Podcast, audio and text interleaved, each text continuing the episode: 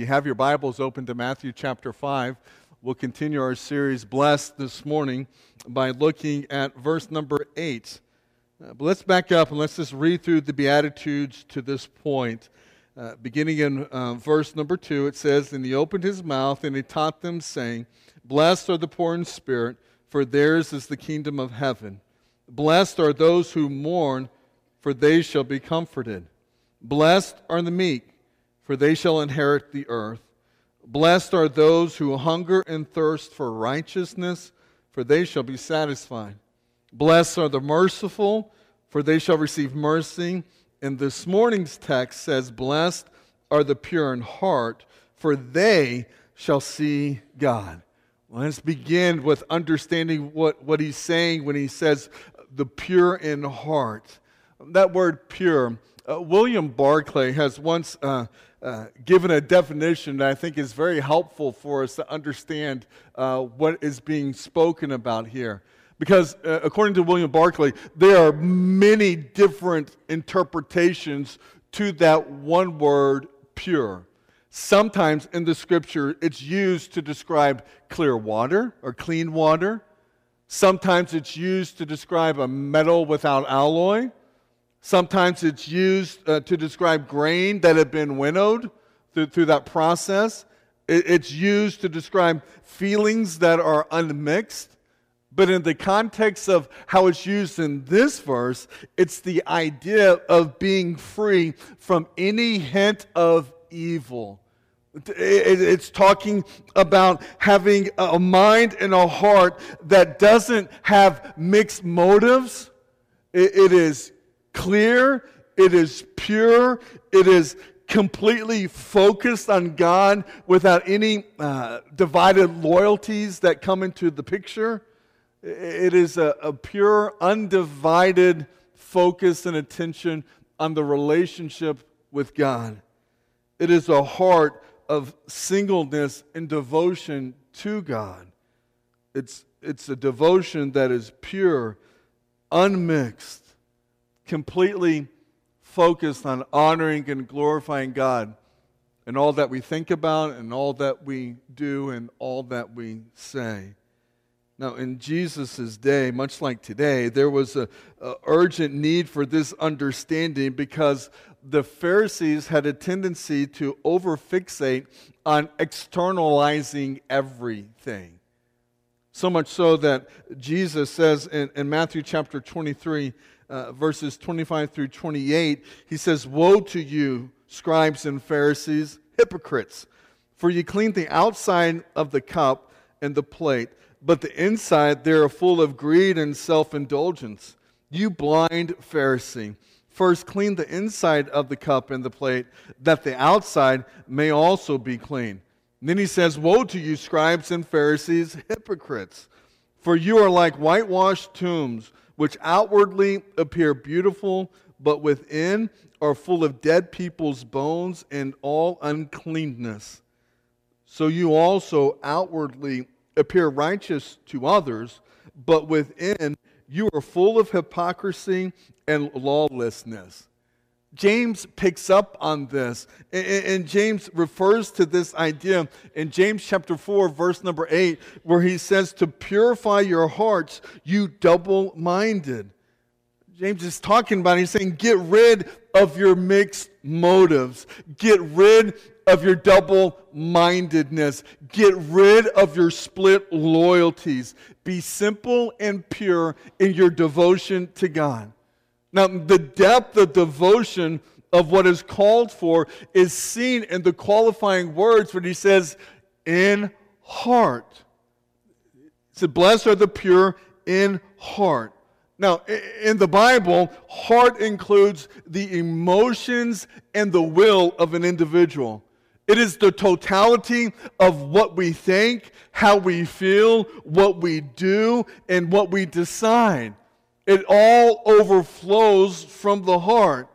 So to be pure in heart means not only should our minds be focused upon God, but so should our feelings and our actions be focused upon God. That's why I love Proverbs chapter 4, verse 23. These aren't in your notes, but write it down. Proverbs 4, verse 23 says, in the New Living Translation, I think it renders it the, the clearest. It says, above all else, guard your heart, for it affects everything that you do. All that you do is a result of what is contained within the heart. So, a pure heart is a heart that has no hypocrisy. It's a heart that there's no hidden motives. Uh, the pure in heart are marked by their transparency and their uncompromising desire to please God in all things. It's more than just external purity of behavior. To be pure in heart is an internal purity of the soul, of the being, of the person. The Pharisees, they lived for a reputation, not for character. Which a couple quotes from D.L. Moody this morning. Uh, at one point, uh, D.L. Moody once said, If I take care of my character, then my reputation will take care of itself. So imagine having a heart that is totally focused on God. Now, being pure in heart is the natural byproduct of the blessings and the beatitudes that we've mentioned so far. What I'm saying is, uh, being pure in heart is not something that we can just manufacture on our own. Rather, it is uh, granted to us by the grace of God. And who is it granted to? Well, well, having a pure purity of heart is granted to those who mourn their spiritual bankruptcy. Granted to those in mourning of their spiritual bankruptcy, uh, also walk in humility. So, do you mourn over spiritual bankruptcy? Are you walking in humility? Do you hunger and thirst for His righteousness? Are you merciful towards other people? And God says that if you are, then the natural byproduct of this is that you will have a heart that is pure. So, the looming question is how can we ever accomplish this? How can we ever accomplish having the purity of heart that Christ calls and expects from us? If we look at it, it seems as though, as though this beatitude is beyond our reach. It seems that Jesus is, is asking for perfection on our part. I mean, could it be that he is expecting perfection from us? And before you shake your head, no, look at the very last verse in this chapter. At the end of this first section of the Sermon on the Mount, this is precisely what he's saying. He says, to be perfect, you must therefore be perfect as your heavenly Father is perfect a call to perfection. If we're not careful, this will drive us to despair because none of us perfectly model all of the Beatitudes all of the time. So, so then, what are we to do? How do we respond? What is the right response to have? And there's only one answer and that is that we cast ourselves upon the grace of God and we receive the radical renewal that He's seeking to accomplish in and through our lives. Perhaps it will help you to understand what He's talking about when He says to, to be perfect. Perfect here means to be mature, means to be fully equipped so, this is a strong statement that God's ultimate standard of righteousness is God Himself. And so, we cannot achieve perfection except in and through Jesus Christ. So, therefore, we, we must. Uh, handle this, this spiritual balance between salvation, and salvation is a, is a free gift that we received from God through faith in Jesus Christ. And when we receive that salvation, then we receive a positional sanctification. So we received his gift. And so, because we received that gift of salvation, then God declares us not guilty and we're not deserving of the punishment that comes with, with sin. That's death. Uh, but there must be a balance of receiving that salvation and then also striving towards Christ like development in our lives. And so that's called progressive sanctification. That we're supposed to be growing in, in Christ like maturity. It doesn't mean that as soon as you become a believer that you are perfectly sanctified in that moment. No, we're positionally sanctified, and then we're on this road of progression in our sanctification process. So, the only way that we can be pure in heart is for us to give our lives to Jesus and ask Him to do the work within us. The psalmist declares in Psalm chapter 51, verse number 10 Create in me a pure heart. Oh God, and renew a steadfast spirit within me. Man, if we will do this, then these qualities will take root and they will grow and develop in our lives. So, here, with the sixth beatitude, it says, Blessed or approved are those that are pure in heart. Here we must ask ourselves, Is my heart clean? Is my heart pure today? maybe ask yourself the question Do I have a single heart devotion towards God? Now, the answer to the question may indicate either the authenticity of our faith or if we're believers, the answer may reveal to us the state of our spiritual health. See, here, God demands a humanly impossible character and then he gives us that character in and through his grace. And then in giving us that character that he demands that is impossible for us to achieve on its own, then he also gives us a, a humanly impossible vision to see. Look at the reward. It says, Blessed are the pure in heart, for they will see God. Again, the word they is emphatic, which means blessed or approved are those that are pure in heart, for they and they alone will see God. So, as with the other Beatitudes, the future tense is in a reference to order. They will see God as they become pure in heart. So, so what this means is that it is actually possible to see God in life right now. Before you start thinking, Pastor's gone off the deep end, he's crazy. Bear with me. Let, let me show you what Scripture has to reveal to us. But it's possible for us to actually see God in life right now. It was Helen Keller who once said, as an answer to the question, Isn't it terrible to be blind? In which she replied, The only thing worse than being blind is having sight but lacking vision. Purity opens spiritual eyes. Purity opens spiritual eyes. See, the more our hearts are focused on God, the more our hearts are absorbed with Him, the more our hearts are concentrated on His being, freed from all other types of distractions in this world, the more we will see Him. And how do we see Him? We see God through His Word, we see God in His creation. And sometimes even the adverse circumstances of our lives can help us to see and to sharpen our vision of who God is. Are you seeing him? Have you seen him? Do you know him? So, so the question comes to mind then when? When will we see God? Well, I've got two answers for you.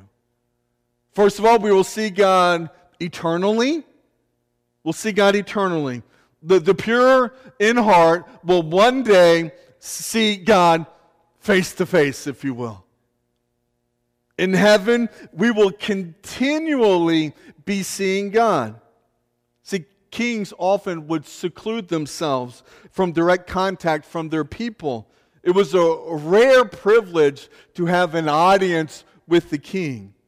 But for believers, in heaven, we will forever have a perfect, unbroken fellowship with the King of Kings. Man, that's awesome. So, so this reality has always been the deepest longing of the redeemed souls.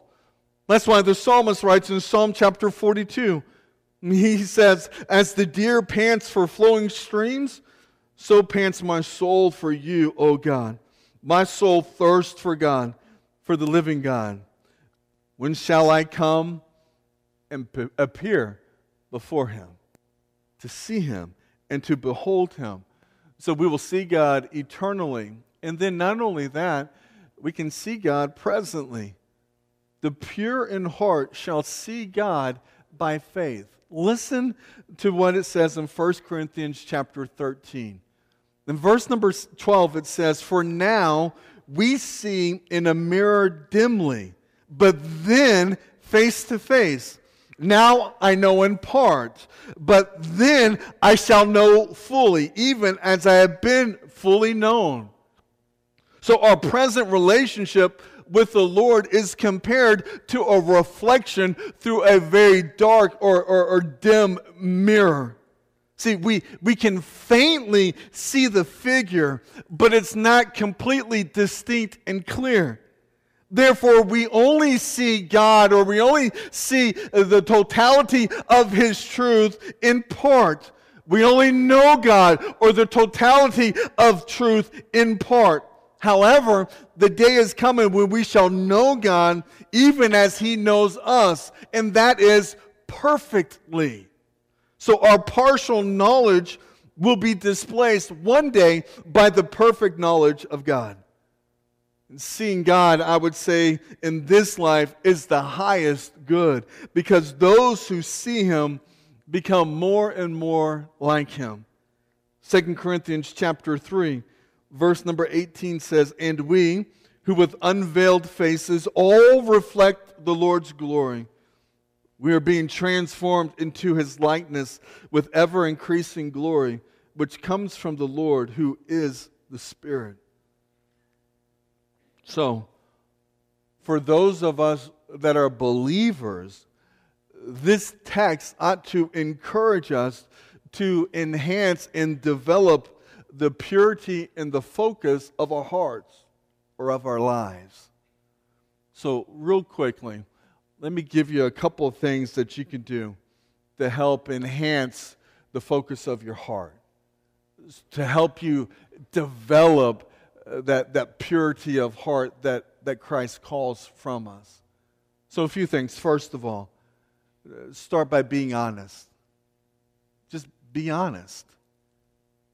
Be absolutely honest with God about your present heart condition. So let me ask you Is your heart inwardly clean? And more, is it pure in its focus and its devotion to God? Ask the Holy Spirit to reveal unto you the exact condition of your heart. It's not a mystery. God doesn't want it to be a mystery for you. The question is do you really want to know? Do you truly want to know and understand your position before the Holy Father today? It starts by being honest. Are, are you honest and willing to ask God, Father, make known to me the condition of my heart. Make known to me where my loyalties seem to be divided.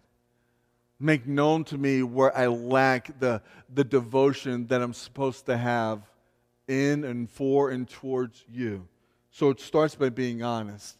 And then, number two, acknowledge that only God can make your heart pure. Only God can do the work that's necessary. Now, this is not to suggest passivity on our part, not at all. A couple of references for you. Um, Paul tells us in Philippians chapter 2.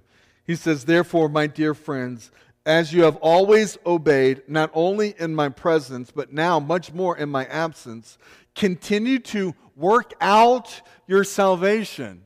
Ever pick up on that phrase in Scripture? Continue to work out your salvation with fear and trembling. For it is God who works in you to will and to act according to his good purpose. And then James says, uh, again, back to James chapter 4, verse 8 Come near to God, and he will come near to you. Wash your hands, you sinners, and purify your hearts, you double minded.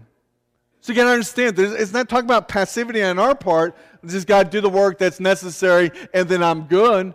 No, there's a cooperation that needs to occur. The biblical balance is that I must do everything that I can, and I must allow God to complete His work in and through my life. Again, Dwight L. Moody said, uh, We have to be emptied before we can be filled. And so we do the emptying process so that the Holy Spirit can fill our lives with the living Word. And so we admit our faults, we admit our sinful decisions, and then we ask Him to remove them and their effects from our heart and from our lives. Thus, emptying ourselves of all the things that are impure so that He can fill us with all things that are pure. So, acknowledge that only God can make your heart pure. And then, number three, encourage you to fill yourselves with the Word of God. Fill yourselves with the Word of God. It's in the upper room that Jesus told his disciples in John chapter 15, verses 1 through 4. He says, I am the true vine, and my Father is the vine dresser. Every branch in me that does not bear fruit, he takes away. And every branch that does bear fruit, he prunes, that it may bear even more fruit. Already, verse 3 already you are clean because of the word that I have spoken to you. Abide in me, and I in you. As the branch cannot bear fruit by itself unless it abides in the vine, neither can you unless you abide in me. That verse number three already you are clean because of the word that I have spoken to you. I want to tell you that immersion and interaction with the Word of God will help to purify your heart. And I want to encourage you not just to saturate your mind with God's word, but to oversaturate it. To have a desperate longing to read God's word, to study God's word, to be disciplined, to opening up his word more than just on a Sunday morning, but every day in our lives. Fill your mind with the word of God. So we got to be honest. We acknowledge that only God can make our heart pure. We fill ourselves with God's word. And then, fourthly, I want to encourage you to think about what you will be in eternity. Think about what you'll be in eternity. Allow the hope of what's to come to help motivate you to stay the course. Uh, the Apostle John does a great job of explaining uh, such a hope and what that hope will do for us. In 1 John chapter 3, he says, Dear friends, we are already God's children. And that's enough right there. We're already God's children, but He has not yet shown us what we will be like when Christ appears. But we do, uh, but we do know that we will be like Him, for we will see Him as he really is. And all who have this eager expectation will keep themselves pure just as he is pure. Allow the hope of what's to come to motivate you to stay the course. And right here in God's word, 1 John chapter 3, verse number 3, it says, All who have this eager expectation will keep themselves pure as he himself is pure you and I are going to be transformed. Those of you who have experienced salvation and put your faith and trust in Jesus Christ. Let me be clear because I realize not everyone belongs to God in this room today. But for those that do, because of your faith in Jesus, then I say, you and I, one day, will be transformed into the likeness of Christ. Not only is this a mind blowing reality, this ought to be our purifying hope. So, very similarly, Paul says, and I'll wrap up with this in Titus chapter 2. Let this sink in. Titus chapter 2, verses 11 through 14. He says, For the grace of God has been revealed, bringing salvation to all people, and we are instructed to turn from godless living and sinful pleasures. We should live in this evil world with wisdom, righteousness, and devotion to God while we look forward with hope to that wonderful day when the glory of our great God and Savior Jesus Christ will be revealed. And then he says, verse number 14, and he gave his life to free us. He gave his life to free us from every kind of sin. He gave his life to free us from every kind of sin, to cleanse us and to make us his very own people. And then it says at the very end, totally committed to doing good deeds. Man, look at that. Like, he gave his life to free us from every kind of sin, to cleanse us, to make us his own people, and that are totally committed to doing good deeds. That's why he gave his life. That's what the, the, sacrifice of Jesus accomplishes on our behalf. We put our faith and trust in Him, then God imputes upon us the righteousness of His Son. Then He cleanses us. He makes us His very own people who are totally committed to doing good deeds. I want to ask you are you totally committed to doing good deeds? Or Let's just go there. Are you partially committed to doing good deeds? Are you conveniently committed to doing good deeds? Are you, I'm committed to doing good deeds, just don't demand too much from me? Are you committed to doing good deeds on your own timetable, on your own schedule? You just kind of come and go whenever you want, whenever you please, and whenever you happen to. You'll do the good deeds if it feels right. It's not what his scripture t- calls us to. He gave his life to free us from every kind of sin, to cleanse us, to make us his own people, totally committed to doing good deeds. Maybe I'll end with the question on how committed are you? Are you totally committed? to serving God in the capacity that He has equipped and enabled you to serve. Do you know what your ministry in life is? And are you serving Him in that capacity? The health of this church is largely dependent upon the members of this church serving in faithfulness in their Holy Spirit the way the Holy Spirit has equipped and enabled them to serve. Every child of God has been equipped by God to do something for His glory.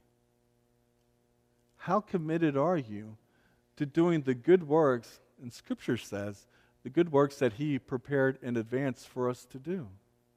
God already knows the road path that we're on. He already knows the opportunities that lie before us. He's prepared them, He's trying to equip us to walk in faithful obedience to them. How committed are you? Are you willing today to ask the Holy Spirit to reveal the condition of your heart? And upon what the Holy Spirit reveals to you, will you make the necessary adjustments in your life that are needed so that you can walk out in a proper relationship with the Father? I hope so. Let's pray, church. Father, help us. Help us to have the development of a heart of purity in our lives. Help us to be honest and willing to seek to understand what our heart condition is. Help us to realize that it's only through you that we can have a purity of heart. So, God, in this moment, I pray for those that are willing that you would make known to them the exact condition of our heart. For some in this room, uh, their heart condition is they're dead. they're spiritually dead because they never put saving faith in your Son. God, I pray that today would be a day of salvation for the believers that are in this room. I pray that you would convict us of the sin that's in our lives. Help us to identify what's hindering us from totally being committed to doing the good works that you prepared in advance for us to do. God, made this time be a time that we make decisions that honor and glorify you. May this altar at the front be filled with your people praying, confessing, crying out unto you, seeking assistance from you. In this moment, Father, I pray that you are glorified in all that you see and all that you hear from us. It's in Christ's name I pray. Amen. I encourage you, if you feel like stand with us during this time, this time of invitation. If you'd like someone to pray with you or talk to you, we'll be down here at the front. The front is open for you to come and kneel and pray if you should choose. Whatever decision you need to make, I encourage you to make it.